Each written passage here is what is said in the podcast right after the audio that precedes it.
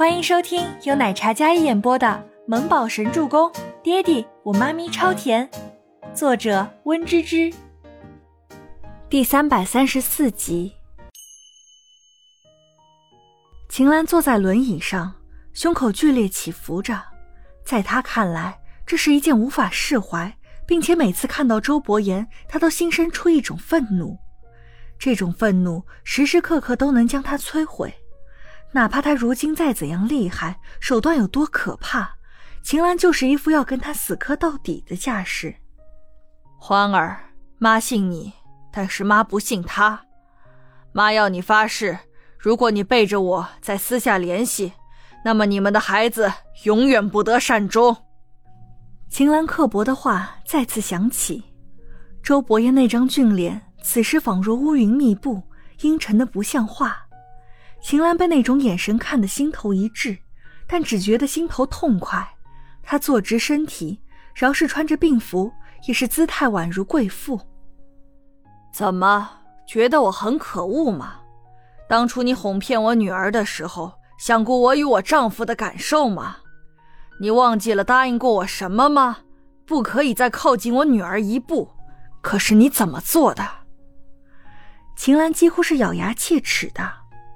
害得我女儿未婚先孕，你个畜生！妈，我答应你，我发誓，如果我在没有到达你要求之前跟伯言私下来往，我不得好死，不得善终。至于未婚怀孕，是我主动的，是我强迫伯言的，你别再说了。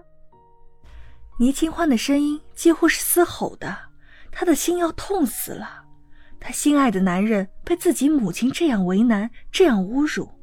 他知道他之所以一直在忍，那是因为在乎他，他真的好心疼。倪清欢真的低估了周伯言对他的爱，一个高高在上的男人，被自己女人的母亲一而再再而三的羞辱，将他的尊严踩在地上践踏。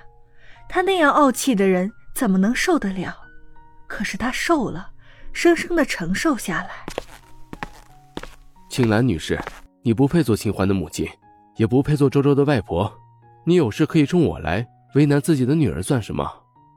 周伯言声音隐含着怒意，宛如钻石切割面的完美俊脸，正凝着一股怒气，导致一双眉毛看起来尤其锋利。那冷怒的嗓音落入耳膜，让人心颤。秦岚纵然年长，也有些被这样的气势给压迫住了，但秦岚已经豁出去了，她不会管那么多的。她恨周伯言，骨子里的那种恨。你个死老太婆，伯言花了好几个亿给你治疗，让你醒过来，不是让你来搞破坏的。哪有你这样当母亲的，竟然诅咒自己的孙子，竟然诅咒自己的外孙。靳觉斯真是气炸了，双手叉腰，就差跟秦岚对骂了。秦岚苏醒过来之后，这副模样是所有人都没有想到的，包括全喜初还有温景逸。阿姨，周先生对清欢很好，五年前的事情不应该都责怪在两人身上，您这样不可取。温景也看不下去，大家从震惊中回过神来，都帮忙劝，但秦岚不同意。如果不是他的话，我会变成植物人吗？行，你们觉得我花了他的钱，那我去死好了。秦岚再次不管不顾，她很决绝，态度也很强硬。属于那种控制欲特别强，如今一点不顺遂他就豁出去，他以死做赌注，这让所有人都很为难的。秦岚就是这两句，然后他从轮椅上起身，以一种疯狂的姿态往床头柜上撞去，毫不犹豫，带着一种鱼死网破的气势。砰的一声，也就是刹那间的时间，秦岚整个人窜了出去，朝那个柜子的角撞上去，顿时鲜血淋漓。大家想要动作的时候已经晚了。阿姨，阿姨！倪清欢大声呼唤着，然后站起身来想要扑过去拉，但是晚了。那一声砰的时候，他整个人都绝望，心碎了。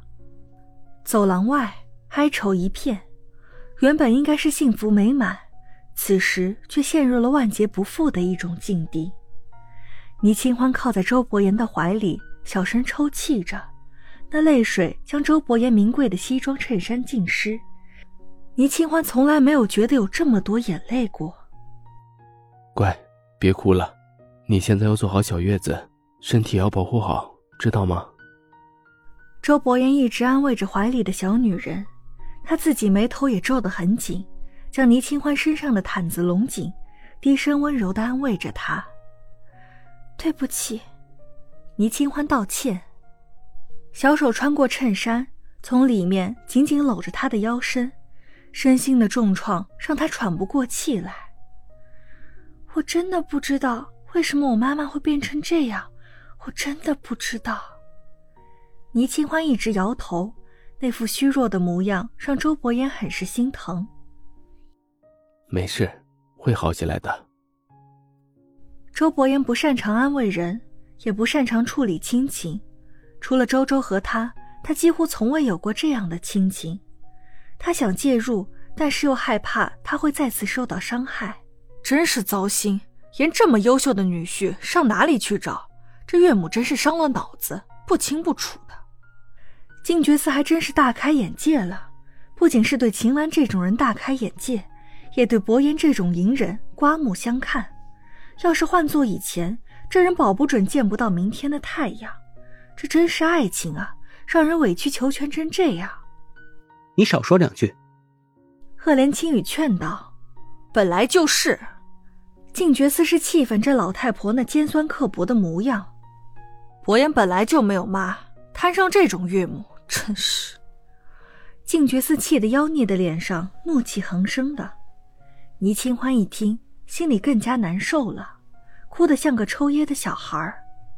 倪清欢恢复记忆了，内心的痛苦不言而喻。父亲临终前的遗憾，母亲好不容易醒过来，却是这副模样，又害得伯言这般被侮辱。倪清欢感觉要被压垮了。本集播讲完毕，感谢您的收听，我们下集再见。